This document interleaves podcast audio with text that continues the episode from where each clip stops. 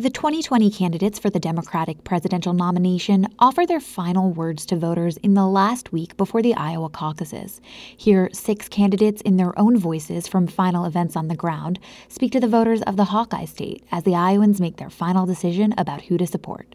For more election coverage from the Washington Post in audio, find the Post's Election 2020 Updates podcast on WashingtonPost.com or wherever you listen to podcasts.